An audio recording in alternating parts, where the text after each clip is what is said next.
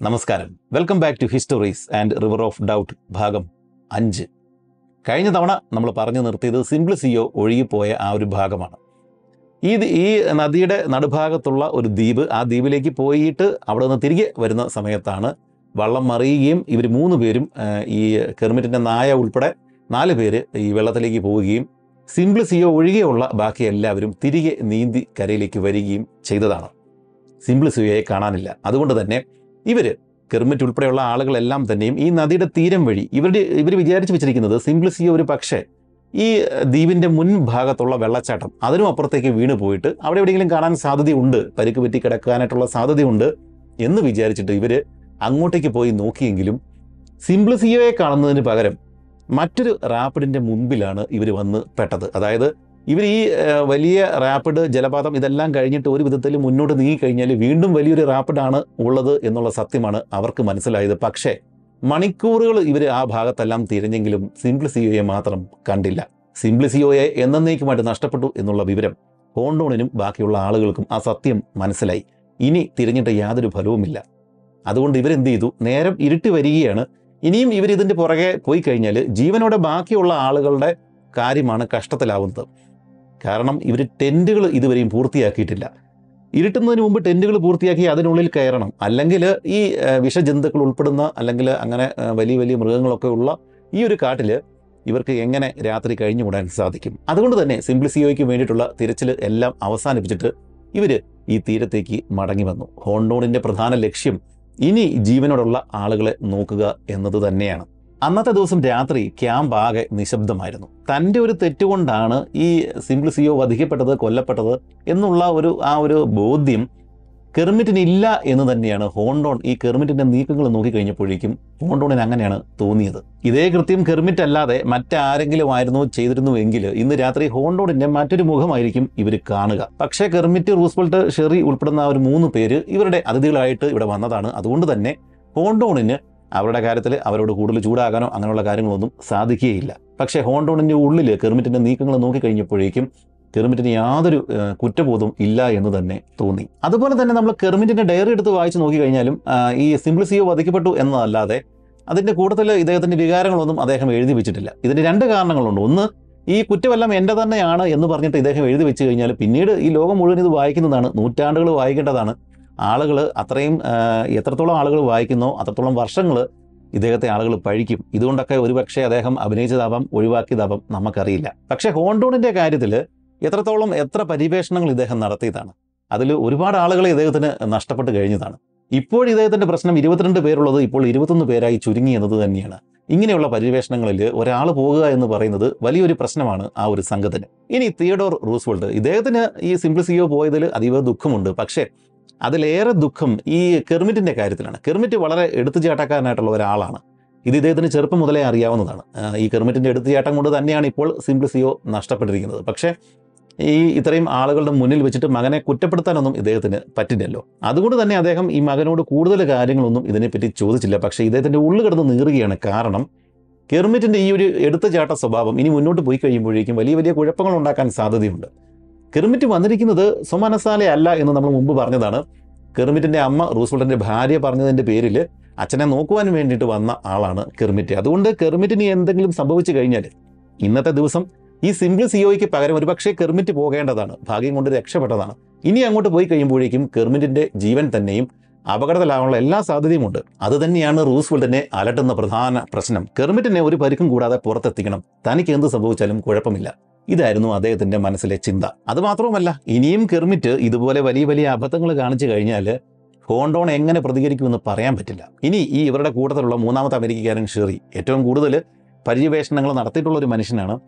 അദ്ദേഹത്തിനും സിംപ്ലിസിയോ പോയതിൽ ദുഃഖമുണ്ട്. പക്ഷേ ഇനി അങ്ങോട്ടുള്ള കാര്യങ്ങൾ എങ്ങനെയാവും എന്നാണ് അദ്ദേഹം ചിന്തിക്കുന്നത്. കാരണം മറ്റൊരു വള്ളം കൂടി ഇവർക്ക് നഷ്ടപ്പെട്ടിരിക്കുകയാണ്. അതിലുള്ള സാധനങ്ങൾ അവർക്ക് നഷ്ടപ്പെട്ടു. കുറേയൊക്കെ ഇവർ നീന്തി പതച്ച് ചെന്നിട്ട് കുറേയൊക്കെ ബാഗുകളൊക്കെ ഇവർ വീണ്ടെടുത്തു. പക്ഷേ കൂടുതൽ സാധനങ്ങളും ഒഴുകി പോവുകയാണ് ചെയ്തത്. ഒരാൾ കുറഞ്ഞിരിക്കുന്നു വള്ളം കുറഞ്ഞിരിക്കുന്നു സാധനങ്ങൾ കുറഞ്ഞിരിക്കുന്നു. ഇനി അങ്ങോട്ടേക്കുള്ള യാത്ര എങ്ങനെയായിരിക്കുമെന്ന് ഒരു പിടുത്തവുമില്ല അങ്ങനെ മാർച്ച് പതിനാറ് പ്രഭാതം. ഹോണ്ടോൺ ആ ദിവസം രാവിലെ ആ മീറ്റിംഗ് വിളിച്ചു കൂട്ടി. എന്ത് പ്രശ്നം ഉണ്ടെങ്കിലും ഹോണ്ടോൺ ഇങ്ങനെ മീറ്റിംഗ് വിളിച്ചു കൂട്ടുമെന്ന് നമ്മൾ മുമ്പ് പറഞ്ഞിട്ടുണ്ട്. മഴയാണെങ്കിലും ഒരാൾ നഷ്ടപ്പെട്ടാലും ഇതൊന്നും വിഷയമല്ല.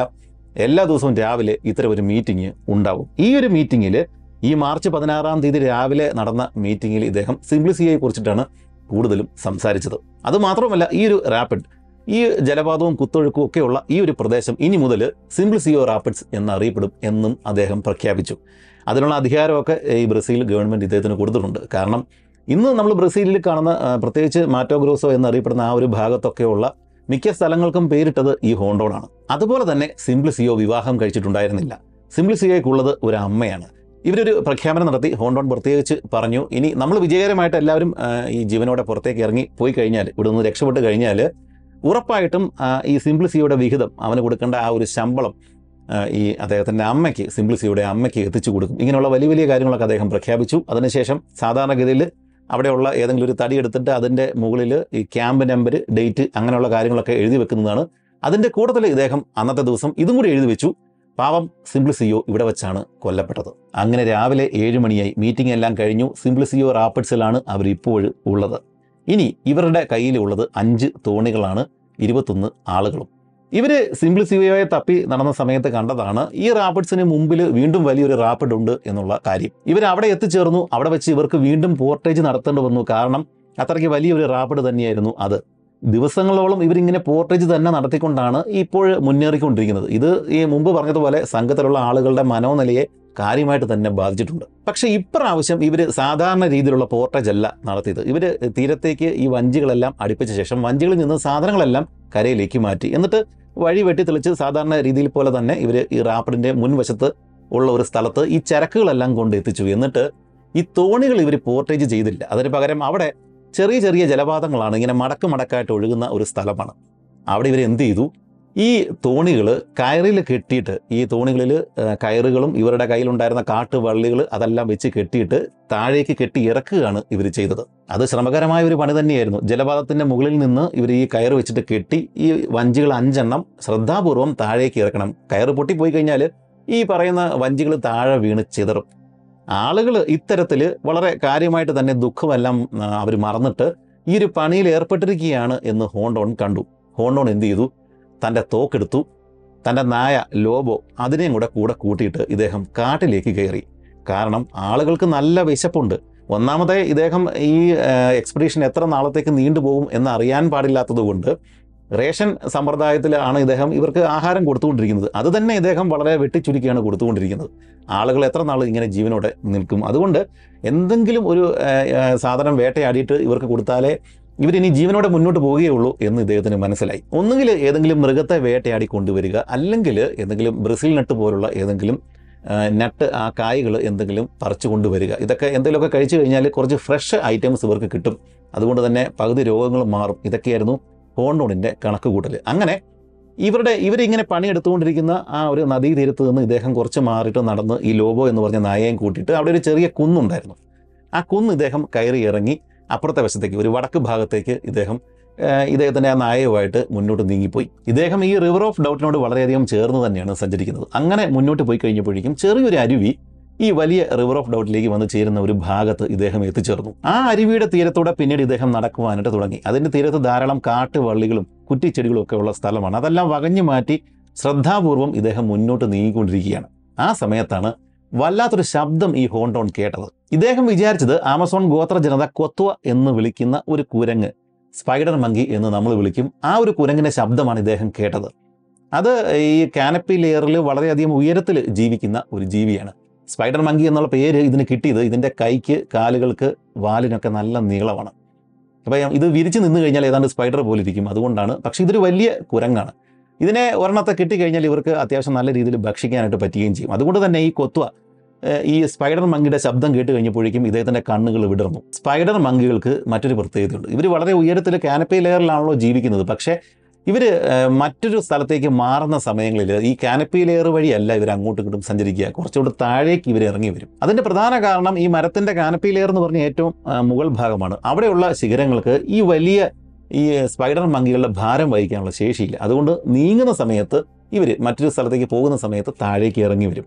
അങ്ങനെ ഇറങ്ങി വരുന്ന സമയം നോക്കിയിട്ടാണ് ഈ ഹോണ്ടോണനെ പോലുള്ള വേട്ടക്കാർ ഇവയെ വെടിവെച്ച് കൊല്ലുക. സ്പൈഡർ മങ്കികൾ എവിടെയെങ്കിലും ഇരുന്ന് കഴിഞ്ഞാൽ ഇവറ്റകളുടെ വലിയ നീളമുള്ള വാലുകൾ ഇങ്ങനെ അനങ്ങുന്നത് കാണാൻ പറ്റും. ഇത് നോക്കിയിട്ടാണ് വേട്ടക്കാർ ഇവയെ സ്പോട്ട് ചെയ്ത് വെടിവെച്ച് കൊല്ലുന്നത്. ഹോണ്ടോണും അത് തന്നെ നോക്കിയാണ് നടക്കുന്നത്. സ്പൈഡർ മങ്കിയുടെ ശബ്ദം കേട്ടു. ഹോണ്ടോൺ കുറച്ചുകൂടി ശ്രദ്ധാലുവായി. ഇതെല്ലാം ഈ ലോബോ എന്ന് പറയുന്ന ഹോണ്ടോണിന്റെ നായ കാണുന്നുണ്ട് എന്തോ ഒരു ഇര അടുത്ത് വന്നിട്ടുണ്ട് എന്ന് ലോബോയ്ക്ക് മനസ്സിലായി. ലോബോ എന്ത് ചെയ്തു? അവനും ആവേശമായി.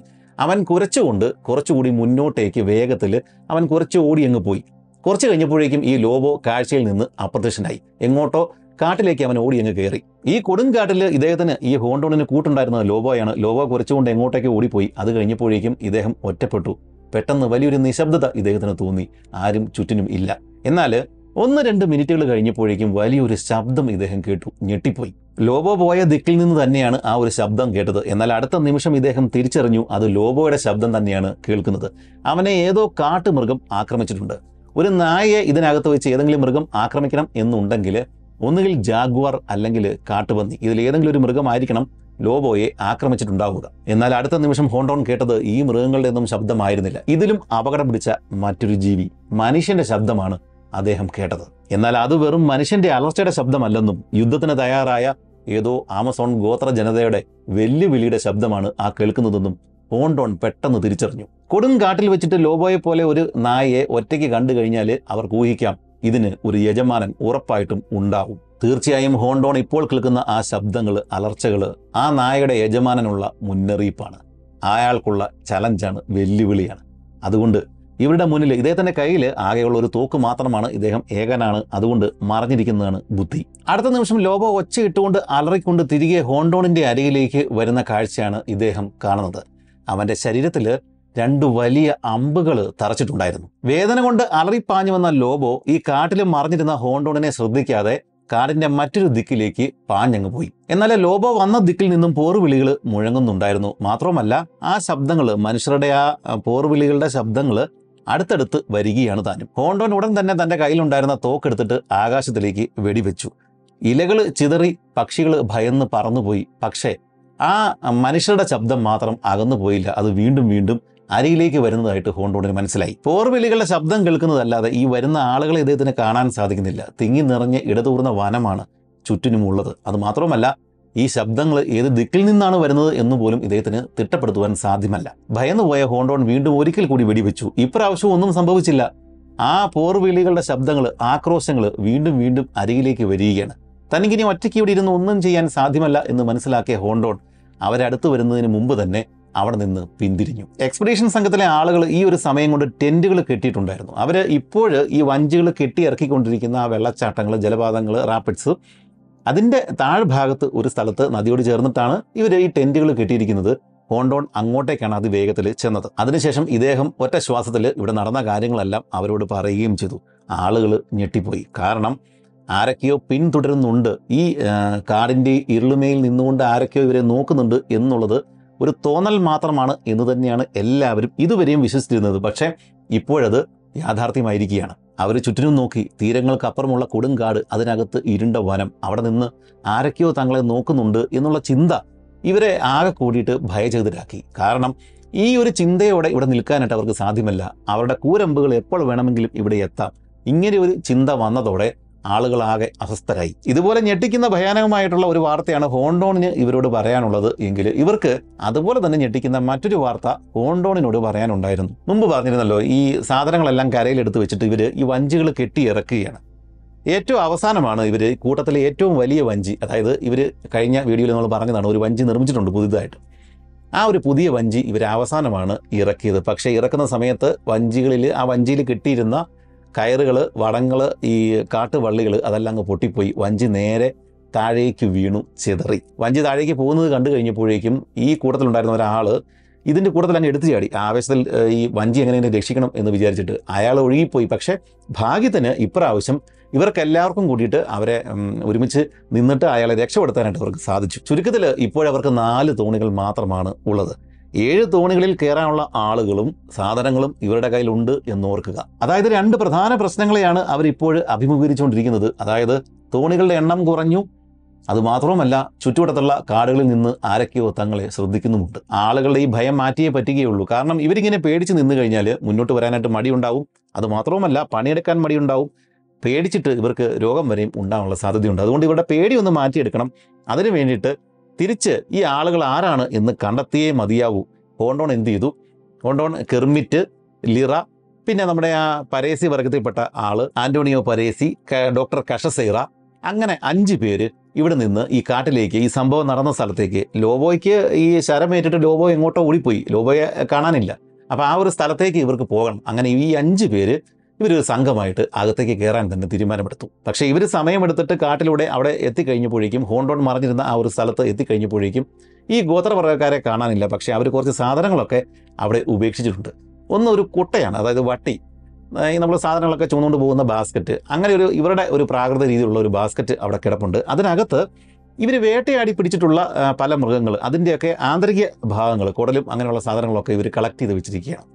അത് കണ്ടു കഴിഞ്ഞപ്പോഴേക്കും ഹോണ്ടോണിന് ഒരു കാര്യം മനസ്സിലായി. ഇത് ഇവർ ഭക്ഷിക്കാൻ വേണ്ടി കൊണ്ടു നടക്കുന്നതല്ല ഇത് മത്സ്യബന്ധനത്തിന് വേണ്ടിയിട്ട് മീനെ പിടിക്കാൻ വേണ്ടിയിട്ടാണ് ഇവർ ഈ പണി ഉപയോഗിക്കുന്നത്. കാരണം ഇവർ ഇങ്ങനെ ഈ ആന്തരിക അവയവങ്ങൾ ഉള്ള ഒരു ആ ഒരു ബാസ്ക്കറ്റ് എടുത്ത് വെള്ളത്തിലേക്ക് ഇറക്കി വെക്കും. താരതമ്യേന ഒഴുക്ക് കുറവുള്ള ഒരു സ്ഥലത്തായിരിക്കും ഇവർ ഇറക്കി വെക്കുക. ഇത് തിന്നുവാൻ വേണ്ടിയിട്ട് ഈ മത്സ്യങ്ങൾ വട്ടം കൂടും. ആ സമയത്ത് ഇവർ മുകളിൽ നിന്ന് ഒന്നുകിൽ അമ്പെയ്തോ അല്ലെങ്കിൽ കുന്തം കൊണ്ട് കുത്തിയോ ഒക്കെ ഈ മീനുകളെ പിടികൂടും. ഈ ഒരു ബാസ്ക്കറ്റ് എടുക്കുവാൻ വേണ്ടിയിട്ട് അവർ തിരികെ വന്നേക്കാം എന്നുള്ളൊരു ധാരണയിൽ ഹോണ്ടോൺ എന്ത് ചെയ്തു? ഇദ്ദേഹം പതിവായിട്ട് ചെയ്യുന്ന ആ പരിപാടി ഇവർക്ക് വേണ്ടിയിട്ട് കുറച്ച് ഗിഫ്റ്റുകൾ ഈ കോടാലി ഇവർക്ക് വേണ്ടുന്ന ഉപകരണങ്ങൾ അങ്ങനെയുള്ള സാധനങ്ങളൊക്കെ ഇദ്ദേഹം ഇവിടെ ഉപേക്ഷിച്ചു.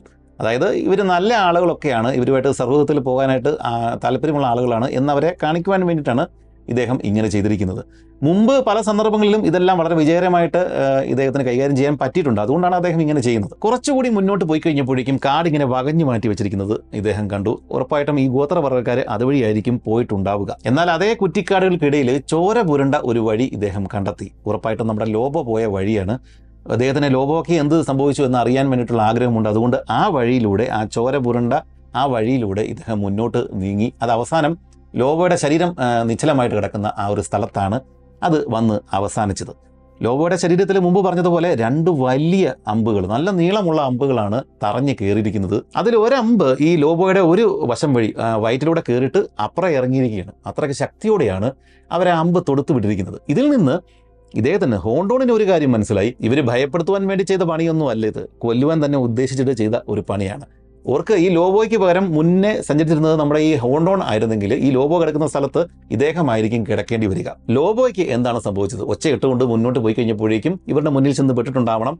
അവർക്ക് ഇത് ശത്രുവിന്റെ നായയാണെന്ന് മനസ്സിലായി. അവരപ്പോൾ തന്നെ അമ്പ് ചെയ്ത് ഈ ലോബോയുടെ ശരീരത്തിലെ രണ്ട് അമ്പ് അവരെ ഇത് കയറ്റുകയും ചെയ്തു. പ്രാണവേദനയോടെ ലോബോ എങ്ങോട്ടും നില്ലാതെ ഓടിയിട്ടുണ്ടാവും. പക്ഷേ ലോബോ ഓടിയ ദിശ ഇദ്ദേഹം നോക്കിക്കഴിഞ്ഞപ്പോഴേക്കും ഇവർ ടെന്റ് കെട്ടിയിരിക്കുന്ന ആ ഒരു ദിശയിലേക്കാണ് ഈ ലോബോ വേദനയോടെ ഓടിയത്. പക്ഷേ ഈ പാവം നായയ്ക്ക് അവിടം വരെയും എത്തിച്ചേരാനായിട്ട് സാധിച്ചില്ല. അതിനു മുമ്പ് തന്നെ രക്തം വാർന്ന് പോവുകയും പക്ഷേ ഈ ഒരു അമ്പ് ഇതിന്റെ ശരീരത്തിലൂടെ അപ്പുറം കടന്നിരിക്കുന്ന ഒരു അമ്പാണ്. അതുകൊണ്ട് തന്നെ ആ ഒരു യാത്ര പൂർത്തീകരിക്കാൻ പറ്റാതെ ഈ പാവൻ ലോബോ ഇത്രയും നാളും ഇദ്ദേഹത്തിന്റെ കൂടെ വിശ്വസ്തനായിട്ട് കൂടെ ഉണ്ടായിരുന്ന ആ നായ അവിടെ വെച്ച് മരിക്കുകയും കൊല്ലപ്പെടുകയും ചെയ്തു. സിംപ്ലിസിയോ മരിച്ച സമയത്ത് പോലും ദുഃഖിക്കാതിരുന്ന ഹോണ്ടോൺ ഈ ലോബോ മരിച്ച സമയത്ത് അല്ലെങ്കിൽ കൊല്ലപ്പെട്ട സമയത്ത് ദുഃഖിക്കും നായയെ ഓർത്ത് ദുഃഖിക്കും എന്ന് നമ്മൾ കരുതാനായിട്ട് അങ്ങനെ കരുതേണ്ട യാതൊരു ആവശ്യവുമില്ല. ഹോണ്ടോൺ ഈ സമയത്ത് ചിന്തിച്ചുകൊണ്ടിരുന്നത് മറ്റൊരു കാര്യമാണ്. അതായത് ഇത് ഏത് ഗോത്രമാണ്? ഇദ്ദേഹം വിചാരിച്ചിരുന്നത് മുമ്പ് ഉപേക്ഷിക്കപ്പെട്ട ആ ഒരു ഗ്രാമമൊക്കെ കണ്ടു കഴിഞ്ഞപ്പോഴേക്കും അതിന് മുമ്പുണ്ടായിരുന്ന സ്ഥലങ്ങളൊക്കെ കണ്ടു കഴിഞ്ഞപ്പോഴേക്കും അവരുടെ സാധനങ്ങൾ കണ്ടു കഴിഞ്ഞപ്പോഴേക്കും ഇദ്ദേഹം വിചാരിച്ചിരുന്നത് നമ്പിക്കാരകളുടെ വർഗത്തിൽപ്പെട്ട വേറെ ഏതെങ്കിലും ഒരു സബ് ഗ്രൂപ്പ് ആളുകളാണ് ഇതെന്നാണ്. പക്ഷേ ഇപ്പോൾ ഈ മത്സ്യബന്ധനത്തിന് ഉപയോഗിക്കുന്ന ബാസ്ക്കറ്റ് ഈ അമ്പുകൾ ഇത്രയും നീളമുള്ള അമ്പുകൾ ഇതെല്ലാം കണ്ടു കഴിഞ്ഞപ്പോഴേക്കും ഇദ്ദേഹത്തിന് ഒരു കാര്യം മനസ്സിലായി. ഇതുവരെയും ഇദ്ദേഹത്തിന് യാതൊരു പരിചയമില്ലാത്ത വേറെ ഏതോ ഒരു ഗോത്രമാണ് ഇവിടെ ഉള്ളത്. അതായത് പുറം ലോകവുമായിട്ട് ഇതുവരെയും യാതൊരു കോണ്ടാക്ട് നടത്തിയിട്ടില്ലാത്ത ഏതോ ഒരു ആമസോൺ ഗോത്രമാണ് ഈ ഭാഗങ്ങളിൽ വസിക്കുന്നത്. ഇവരുടെ ഈ നീക്കങ്ങൾ ഈ ലോബോയെ കൊന്ന രീതി ഈ അമ്പിന്റെ ഘടന ഇതെല്ലാം കണ്ടു കഴിഞ്ഞപ്പോഴേക്കും ഇദ്ദേഹത്തിന് മറ്റൊരു കാര്യം കൂടെ മനസ്സിലായി. ഇത് നമ്പിക്കാരോളെക്കാളും കൂടുതൽ പ്രശ്നക്കാരായിട്ടുള്ള കുഴപ്പക്കാരായിട്ടുള്ള ആക്രമണം നടത്താൻ സാധ്യതയുള്ള ഒരു വർഗമാണ് ഇവിടെയുള്ളത്. സാധാരണഗതിയിൽ ഇങ്ങനെയൊക്കെ കണ്ടു കഴിഞ്ഞാൽ ഹോണ്ടോൺ അവിടെ നിന്ന് പിന്തിരിയാണ് പതിവ്. ഇവർക്ക് കൂടുതൽ ശല്യം ഉണ്ടാക്കാതിരിക്കാൻ വേണ്ടിയിട്ട്. പക്ഷേ ഇവിടെ ഇവിടെ ഇവർക്ക് വേറൊരു മാർഗമില്ല പിന്തിരിയാനൊന്നും പറ്റില്ല. ഇനി അങ്ങോട്ട് പോകാനാണ്. പുറകോട്ട് പോകാൻ പറ്റില്ലല്ലോ. അതുകൊണ്ട് ഇവർക്കിനി മുന്നോട്ട് പോയേ പറ്റുള്ളൂ. ഒരു പക്ഷേ കൂടുതൽ കൂടുതൽ ഈ ഒരു ഗോത്രവർഗക്കാർ താമസിക്കുന്ന സ്ഥലത്തേക്കാണോ പോകുന്നത്? ഇതൊന്നും ഇവർക്ക് അറിയില്ല എന്തായാലും ഇദ്ദേഹത്തിന് ഇവിടെ നിൽക്കാനും പറ്റില്ല. മുന്നോട്ട് പോയേ പറ്റൂ. ഇപ്പോൾ ഈ ഒരു ചരിത്ര സംഭവം എക്സ്പെഡീഷൻ സ്റ്റോറി കേട്ടുകൊണ്ടിരിക്കുന്ന നിങ്ങളിൽ ചില ആളുകൾക്കെങ്കിലും ഈ ലോബോ കൊല്ലപ്പെട്ട ആ ഒരു സംഭവം കേട്ട് കഴിഞ്ഞപ്പോഴേക്കും ഈ ഗോത്രവർഗക്കാരോട് ചെറുതായിട്ടെങ്കിലും ഒരു നീരസം തോന്നാൻ സാധ്യതയുണ്ട്. അങ്ങനെയുള്ളവർ ഇനി പറയാൻ പോകുന്ന കഥ കൂടി ഒന്ന് കേൾക്കണം. ആയിരത്തി അഞ്ഞൂറ്റി നാൽപ്പത്തി രണ്ടിൽ ആമസോൺ നദിയിലൂടെ മുഴുവനായിട്ട് സഞ്ചരിച്ച് പുറത്തേക്ക് ഇറങ്ങി വന്ന ഒരാളെ നമ്മൾ മുൻ വീഡിയോകളിൽ കണ്ടതാണ് ഫ്രാൻസിസ്കോ ഒറിയാന. ഇദ്ദേഹത്തിന് ശേഷം പലപ്പോഴായിട്ട് ഒട്ടനവധി പര്യവേഷകർ ആക്രമണകാരികൾ ഒക്കെ ഈ വഴി പല റൂട്ടിലൂടെ വന്നു പോയിട്ടുണ്ട്. അതിൽ പിന്നീട് ആയിരത്തി എഴുന്നൂറ്റി മുപ്പത്തി ആറിൽ കോണ്ടമിൻ എന്ന് പറഞ്ഞ പേരുള്ള ഒരു പര്യവേഷകൻ എത്തിയിട്ടുണ്ടായിരുന്നു. ഇദ്ദേഹത്തിന് ഒരു പ്രത്യേകതയുണ്ട്. നമ്മുടെ നാട്ടിൽ നമ്മൾ കണ്ടുകൊണ്ടിരിക്കുന്ന റബ്ബർ മരം ഈ കാട്ടിൽ നിന്ന് കണ്ടെത്തി പുറം ലോകത്തെ അറിയിച്ച ആൾ ഈ കോണ്ടമിനാണ്. ആയിരത്തി എഴുന്നൂറുകളിൽ ഇദ്ദേഹം ഈ ആമസോൺ വനങ്ങളിലൂടെ സഞ്ചരിക്കുന്ന സമയത്താണ് ഒരു ഗോത്രവർഗക്കാർ ഇതുപോലുള്ള ഒരു മരത്തിന്റെ കറയിൽ നിന്ന് വെളുത്ത കറയിൽ നിന്ന് പല സാധനങ്ങൾ ഉണ്ടാക്കിയെടുക്കുന്നത് ഇദ്ദേഹം കണ്ടെത്തിയത്. ഇതിൽ വളരെയധികം താല്പര്യം തോന്നിയ ഇദ്ദേഹം ഈ ഒരു മരത്തിനെ അവർ വിളിച്ചുകൊണ്ടിരുന്ന പേര് കൗച്ചോക്കെ എന്നാണ്. ഈ കൗച്ചോക്കെ മരം അതിന്റെ ഒരു സാമ്പിൾ എടുത്തുകൊണ്ട് ഇദ്ദേഹം ഫ്രാൻസിലേക്ക് പോയി. പിന്നീട് ആയിരത്തി എഴുന്നൂറ്റി അൻപത്തി അഞ്ചിൽ ഇദ്ദേഹം പ്രസിദ്ധീകരിച്ച ഒരു സയന്റിഫിക് ജേർണലാണ് സത്യത്തിൽ നമ്മൾ ഈ കാണുന്ന റബ്ബർ മരത്തെക്കുറിച്ചുള്ള ആദ്യത്തെ സയന്റിഫിക് ആയിട്ടുള്ള അല്ലെങ്കിൽ ശാസ്ത്രീയമായ രീതിയിലുള്ള ഒരു ലേഖനം. എന്നാൽ ഈ കൗച്ചോക്കെ മരത്തിന്റെ ഈ വെളുത്ത പാൽ പിന്നീട് ഉറഞ്ഞ് കട്ടിയായ ശേഷം അത് ഉപയോഗിച്ചിട്ട് നമ്മൾ എഴുതി വെച്ച സാധനങ്ങളും അങ്ങനെ പലതും മായ്ക്കാനായിട്ട് റബ്ബ് ചെയ്ത് കളയാൻ പറ്റും എന്ന് കണ്ടെത്തിയത് ബ്രിട്ടീഷുകാരാണ്. അങ്ങനെ ഈ കൗച്ചോക്കയുടെ പേര് നമ്മൾ ഇന്ന് കേൾക്കുന്ന റബ്ബർ എന്നായി മാറി. അങ്ങനെ ഈ കൗച്ചോക്കെ റബ്ബർ ലോകത്തിന് വലിയ വലിയ സംഭാവനകളൊക്കെ നൽകി വലിയ വലിയ ഉപകാരങ്ങളൊക്കെ നൽകി ഈ ആമസോണിലെ ഒരു മരം. പക്ഷേ ഇതേ മരം തന്നെ ഈ മരത്തിന്റെ ചുറ്റുവട്ടങ്ങളിൽ താമസിച്ചുകൊണ്ടിരുന്ന ഈ ആമസോൺ ഗോത്ര ജനതയ്ക്ക് വലിയൊരു ശാപമായി മാറുകയായിരുന്നു പിന്നീട്. നിബിഡമായ ആമസോൺ വനങ്ങളിൽ പല സ്ഥലങ്ങളിലായിട്ട് ചിതറിക്കിടക്കുന്ന റബ്ബറിന്റെ കൂട്ടങ്ങൾ റബ്ബർ മരങ്ങളുടെ തോട്ടങ്ങൾ ഇതൊക്കെ കണ്ടെത്തുവാൻ വേണ്ടിയിട്ട് അനേകം ആളുകളാണ് പിന്നീട് ഇങ്ങോട്ടേക്ക് എത്തിയത്. അതായത് ഒറിയാനയും കോണ്ടമിനും ഒക്കെ പോയ ഈ വഴികളിലൂടെ പിന്നീട് ഇങ്ങോട്ട് വന്നത് റബ്ബർ ബിസിനസ്സുകാരാണ് കച്ചവടക്കാരാണ് നിബിഡമായ ആമസോൺ വനം അതിനകത്ത് പല സ്ഥലങ്ങളിലായിട്ടാണ് ഈ റബ്ബർ മരങ്ങൾ കിടക്കുന്നത്. ഇതൊക്കെ കണ്ടെത്തുവാൻ വേണ്ടിയിട്ട് അതായത് റബ്ബറിന്റെ പ്രാധാന്യം ലോകത്തിന് മനസ്സിലായി. അതുകൊണ്ട് തന്നെ ആ ഒരു സമയത്ത് ഈ റബ്ബർ മരങ്ങൾ കണ്ടെത്തി ടാപ്പ് ചെയ്ത് പാലെടുത്തിട്ട് പുറത്തേക്ക് കയറ്റി അയക്കുവാൻ വേണ്ടിയിട്ട് ആയിരക്കണക്കിന് റബ്ബർ വ്യവസായികളാണ് അല്ലെങ്കിൽ ഈ കച്ചവടത്തിലൂടെ കാശ് കൊയ്യാം എന്ന് വിചാരിച്ചിട്ട് ആയിരക്കണക്കിന് ആളുകളാണ് ഈ ആമസോണിലേക്ക് പിന്നീട് ഇരച്ചു കയറിയത് ഒറിയാനയും ഈ കോണ്ടമിനൊക്കെ പോയ വഴികളിലൂടെ പിന്നീട് വന്നത് റബ്ബർ മുതലാളിമാരാണ്. നിബിഡമായ വനം വിദൂരമായ ആമസോൺ കാട്. ഇവിടം വരെ എത്തിച്ചേർന്നിട്ട് ഈ റബ്ബർ മരങ്ങൾ കണ്ടെത്തിയിട്ട് ഇത് ടാപ്പ് ചെയ്തിട്ട് ഈ പാൽ ഉറച്ച് റോളുകളൊക്കെ ആക്കിയിട്ട് പുറത്തേക്ക് എത്തിക്കുവാൻ വേണ്ടിയിട്ട് ഈ പണിക്കാരെ എവിടെ നിന്ന് കിട്ടാനായിട്ടാണ്. ഇത്രയും വലിയ നിബിഡ വനത്തിലേക്ക് ആര് വരാനായിട്ടാണ്. ഇവർ നോക്കിക്കഴിഞ്ഞപ്പോഴേക്കും പുറത്തുനിന്ന് ആളുകളെ കൊണ്ടുവരേണ്ട ഒരു കാര്യവുമില്ല. ഇവിടെ ഉണ്ടല്ലോ ഇഷ്ടം പോലെ ഗോത്രവർഗങ്ങൾ ഇവരെ അങ്ങ് പിടികൂടിയിട്ട് അടിമകളാക്കി വെച്ചിട്ട് ഈ പണി അങ്ങ് ചെയ്യിപ്പിച്ചാൽ എന്താ? ഇവരതാണ് ചിന്തിച്ചത്. ഓർക്കുക ഈ ആമസോണിലൂടെ ഉടനീളം ആദ്യമായിട്ട് സഞ്ചരിച്ച ഫ്രാൻസിസ്കോ ഒറിയാന തന്നെയും കുറേ രോഗങ്ങൾ ആ സംഘത്തിലുള്ള ആളുകൾ ഇവർക്ക് കൊടുത്തിട്ടാണ് പോയത്. ഇദ്ദേഹം അന്ന് കണ്ട പല ഗോത്രങ്ങളും പിന്നീട് ആരും കണ്ടിട്ട് പോലുമില്ല. പല രോഗങ്ങൾ വന്ന് അവരെല്ലാം നശിച്ചുപോയി. പിന്നീട് പല ആളുകൾ എത്തി യൂറോപ്പിൽ നിന്ന് മാത്രമല്ല പല ഭാഗങ്ങളിൽ നിന്നും പല ആളുകൾ ഇവിടെ എത്തി. അവരെല്ലാം അവരുടേതായ രീതിയിൽ പല രോഗങ്ങൾ ഇവർക്ക് കൊടുത്തിട്ടാണ് പോയത്. അങ്ങനെ പല പ്രശ്നങ്ങൾ കൊണ്ട് ഇവരുടെ ജനസംഖ്യ താറുമാറായിട്ട് തകർന്നു കിടക്കുന്ന സമയത്താണ് ഇപ്പോൾ ഈ റബ്ബറിന്റെ പേരിൽ വേറെ ഒരു കൊലയാളി കൂട്ടം തന്നെയും ഇങ്ങോട്ടേക്ക് വന്ന് കയറിയിരിക്കുന്നത്. Julio Cesar Arana Amazon rubber ഈ രണ്ട് പേരുകൾ പറയുമ്പോൾ മൂന്നാമത് പറയേണ്ട പേരാണ് സീസർ അരാന അല്ലെങ്കിൽ ഹൂലിയോ ഫെസർ അരാന ഈ അരാന വലിയൊരു റബ്ബർ മുതലാളിയാണ്. ഇദ്ദേഹത്തിന് ഇദ്ദേഹത്തിനെ പോലെ തന്നെ ക്രൂരനായിട്ടുള്ള ഒരു മാനേജറുണ്ട് അർമന്തോ നോർമന്ത്. ഈ രണ്ട് പേരും കൂടെ ആയിരത്തി തൊള്ളായിരത്തി നാല് മുതൽ ആയിരത്തി തൊള്ളായിരത്തി പത്ത് പന്ത്രണ്ട് ആ ഒരു കാലഘട്ടം വരെയും ഈ ആമസോൺ വനത്തിനുള്ളിൽ നരനായാട്ടാണ് നടത്തിയത്. ഈ മുതലാളിമാർ രണ്ടുപേരും പെറൂവിയൻ വംശജരാണ്. ഇവർ രണ്ടുപേരും കൂടെ ഇവരുടെ കമ്പനി നടത്തിയ നരനായാട്ടിൽ വലിയ നാശനഷ്ടമാണ് പെറൂവിയൻ ആമസോണിൽ ഈ ഗോത്ര ജനതയ്ക്ക് ഉണ്ടായത്. ഇവർ ഈ ഒരു നരനായാട്ടിന് മുമ്പ് ഇവർ വരുന്നതിന് മുമ്പ് ഏതാണ്ട് അരലക്ഷത്തോളം ആളുകൾ ഗോത്രവർഗക്കാർ പല ഗോത്രങ്ങളായിട്ട് ഈ പെറൂവിയൻ ആമസോൺ ഭാഗങ്ങളിൽ ഉണ്ടായിരുന്നു ഇവരുടെ ഈ നായാട്ട് കഴിഞ്ഞ ശേഷം ആയിരത്തി തൊള്ളായിരത്തി ഇവർ വെറും എണ്ണായിരമായിട്ട് മാറി. ഓർക്കുക എത്രത്തോളം ആളുകൾ വധിക്കപ്പെട്ടു എന്ന്. ഇവർ ചെയ്തുകൊണ്ടിരുന്നത് തോക്കുകളും മറ്റുമായിട്ട് കൂട്ടത്തോടെ കാട്ടിലേക്ക് കയറി ചെല്ലും. എന്നിട്ട് ഈ ഗോത്രവർഗക്കാർ താമസിക്കുന്ന ഇവരുടെ ഗ്രാമങ്ങൾ ഇവർ ആക്രമിച്ച് ഇവരെ കീഴ്പ്പെടുത്തും. ആണുങ്ങളെയും ആരോഗ്യമുള്ള ആളുകളെല്ലാം ഇവർ അടിമകളാക്കും. ബാക്കിയുള്ളതെല്ലാം ഇവർ പെണ്ണുങ്ങളൊക്കെ ജീവനോടെ ഇവർ കത്തിച്ച് കളഞ്ഞിട്ടുണ്ട് എന്നാണ് പറയുന്നത്. കുട്ടികളെയൊക്കെ തലയ്ക്ക് കൂടം വെച്ച് അടിച്ചു കൊല്ലും എന്നിട്ട് ഇവരുടെ ഗ്രാമങ്ങൾ ചുട്ടിരിക്കും. തടവുകാരായിട്ട് പിടിക്കപ്പെട്ട ആളുകൾ അവർ നൂറ് കിലോമീറ്ററോളം ഈ റബ്ബറിന്റെ റോളുകൾ ഇത് ചുമന്നുകൊണ്ട് അത് ഏതാണ്ട് എഴുപത് എഴു- എഴുപത്തഞ്ച് കിലോയുണ്ട്. അത്രയും ഭാരമുള്ള ഈ റബ്ബറിന്റെ റോളുകൾ ഇവർ വഹിച്ചുകൊണ്ട് നൂറ് കിലോമീറ്ററുകൾ തുടർച്ചയായിട്ട് സഞ്ചരിക്കണം. ഇതിനിടയ്ക്ക് ഒരു തുള്ളി വെള്ളം പോലും കൊടുക്കില്ലായിരുന്നു എന്നൊക്കെയാണ് പറയപ്പെടുന്നത്. ഈ പോകുന്ന പോക്കിൽ ഈ അടിമകളുടെ ഭാഗത്തു നിന്ന് എന്തെങ്കിലും ഒരു തെറ്റുണ്ടായി കഴിഞ്ഞാൽ അതിന്റെ കാരണക്കാരനായിട്ടുള്ള ആളിനെ പിടിച്ചിട്ട് ഒന്നുകിൽ വിരലുകൾ കയ്യ് കാലുകൾ ജനനേന്ദ്രിയം ഇതൊക്കെ ഇവർ വെട്ടിയെരിഞ്ഞു കളയും. ചുരുക്കത്തിൽ അരാന അയാളുടെ സംഘം അവരിൽ നിന്ന് രക്ഷപ്പെട്ട് പുറത്തേക്ക് പോയാലും ഒരടിമയുടെ ദേഹത്ത് ഈ പറയുന്ന ക്രൂരമായ പീഡനങ്ങളുടെ പാടുകൾ ഉണ്ടാവും. ല മാർക്ക അരാന എന്നാണ് ഈ പാടുകൾ അറിയപ്പെട്ടിരുന്നത്. മാർക്ക് ഓഫ് അരാന അരാനയുടെ മാർക്ക്. ഈ പാവങ്ങളുടെ സംരക്ഷണയ്ക്ക് വേണ്ടിയിട്ടാണ് നമ്മുടെ ഈ ഹോണ്ടോൺ ആയിരത്തി തൊള്ളായിരത്തി പത്തിൽ ഇന്ത്യൻ പ്രൊട്ടക്ഷൻ സർവീസ് എന്ന് പറഞ്ഞ പേരിൽ ഒരു സംഘടന പോലെ ഒരു സാധനം രൂപീകരിച്ചത്. ഇന്ന് ഇതിന്റെ പേര് Funai F U N A I എന്നാണ്. ഈ പേര് നിങ്ങൾ കേട്ടിട്ടുണ്ടാവും. ആമസോണിലെ ഒറ്റപ്പെട്ട ട്രൈബ്സിനെയൊക്കെ കണ്ടു എടുക്കുന്ന ആ ഒരു വീഡിയോസിലൊക്കെ ഇവരുടെ ഹെലികോപ്റ്റേഴ്സ് ഇവരുടെ ആളുകൾ ഈ ഒരു F U N A I എന്ന് എഴുതി വെച്ചിരിക്കുന്ന ആ ഒരു ആളുകളാണ് ഈ പോയി ഈ കാര്യങ്ങളൊക്കെ ചെയ്യുകയും ഒക്കെ ചെയ്തിട്ടുള്ളത്. അത് നിങ്ങൾ വീഡിയോസ് ഒക്കെ നോക്കിക്കഴിഞ്ഞാൽ മനസ്സിലാക്കാം. അത് അന്ന് ഹോണ്ടോൺ സ്ഥാപിച്ച ഈ ഇന്ത്യൻ പ്രൊട്ടക്ഷൻ ഫോഴ്സിന്റെ ആ ഇന്ത്യൻ പ്രൊട്ടക്ഷൻ സർവീസിന്റെ ഇപ്പോഴത്തെ പേരാണ് F U N A I എന്നുള്ളത്. എന്നാൽ ഈ ആമസോൺ ഗോത്ര ജനതയുടെ ഏറ്റവും വലിയ സംരക്ഷകൻ ഹോണ്ടോൺ ആയിരുന്നില്ല. ആമസോൺ വനം തന്നെയായിരുന്നു. ഈ റബ്ബർ മുതലാളിമാരെ ഭയന്നിട്ട് അകത്തേക്ക് കയറിപ്പോയ ആളുകൾ ഭയന്ന് അകത്തേക്ക് കയറിപ്പോയി ഇവർ ഇവരെ കൂടുതൽ ഉള്ളിലേക്ക് പോയി കഴിഞ്ഞാൽ ഇവർക്ക് വന്ന് പിടിക്കാൻ പറ്റില്ലല്ലോ. അങ്ങനെ കുറച്ച് കുടുംബങ്ങൾ കുറച്ച് ഗ്രൂപ്പ്സ് ആളുകൾ അകത്തേക്ക് പോയിട്ട് പല സ്ഥലങ്ങളിലായിട്ട് ചിന്നിച്ചിതറി താമസിക്കാനായിട്ട് ആരംഭിച്ചു. ഭയപ്പെട്ട് അകത്തേക്ക് പോയ ആളുകളാണ്. അതുകൊണ്ട് തന്നെ നൂറ്റാണ്ടുകളോളം അവർ ഈ ഭയം കാരണം പുറത്തേക്ക് വന്നതേയില്ല.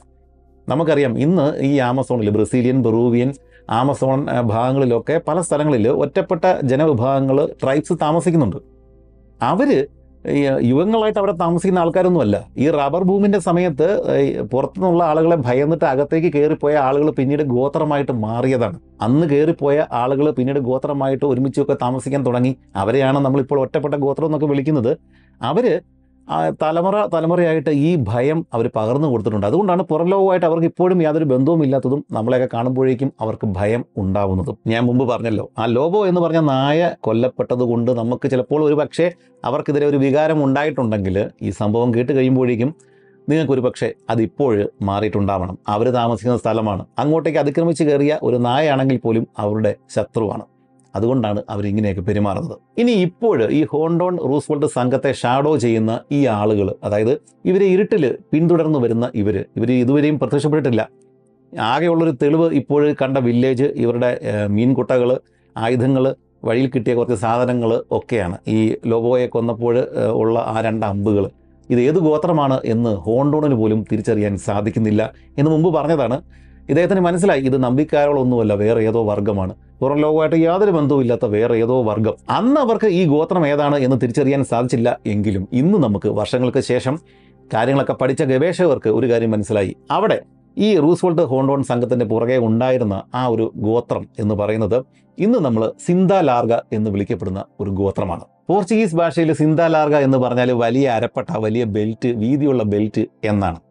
ഇവർ ചില സമയങ്ങളിൽ മരത്തിന്റെ ഈ തൊലിയൊക്കെ വെച്ചിട്ട് ഉപയോഗ ഉണ്ടാക്കി എടുക്കുന്ന രീതിയിലുള്ള ഒരു ടൈപ്പ് ബെൽറ്റ് ഇവരുടെ അരയിൽ ചുറ്റാറുണ്ട്. അതുകൊണ്ടാണ് ഈ ഒരു ജനതയ്ക്ക് ഇപ്പോൾ ഈ ഒരു പേര് നമ്മൾ കൊടുത്തിരിക്കുന്നത് സിന്ത ലാർഗ. വല്ലപ്പോഴും കിട്ടുന്ന ഈ ഒരു അരക്കച്ച അല്ലാതെ ഈ ആണുങ്ങൾക്കും പെണ്ണുങ്ങൾക്കും വേറെ വസ്ത്രമൊന്നും ഈ ഗ്രൂപ്പിൽ പെടുന്ന ഗോത്രവർഗക്കാർക്ക് ഉണ്ടായിരുന്നില്ല. മറ്റു വർഗങ്ങളിൽ നിന്ന് പുറലോകവുമായിട്ട് ഒക്കെ ഒറ്റപ്പെട്ട് ഇത്രയും നാളും ഈ ഒരു വർഗം എങ്ങനെയാണ് ഇവിടെ കഴിഞ്ഞത്? ഇവർ കഴിയാനുള്ള പ്രധാന കാരണം ഇവരുടെ ഈ സങ്കേതത്തിന്റെ മുന്നിലൂടെ ഒഴുകുന്ന ഈ റിവർ ഓഫ് ഡൗട്ട് തന്നെയാണ്. ആമസോണിലെ ഹൈവേകൾ ഏതാണ്? ശരിക്കും പറഞ്ഞാൽ ആമസോൺ നദീതടങ്ങളിലൂടെ ഒഴുകുന്ന നൂറുകണക്കിന് നദികൾ തന്നെയാണ് ആമസോൺ വനങ്ങളിലേക്കുള്ള ഹൈവേ ഇതുവഴിയാണ് എല്ലാ പരിവേഷകരും ഈ ആക്രമണങ്ങളും ഒക്കെ പോകുന്നതും.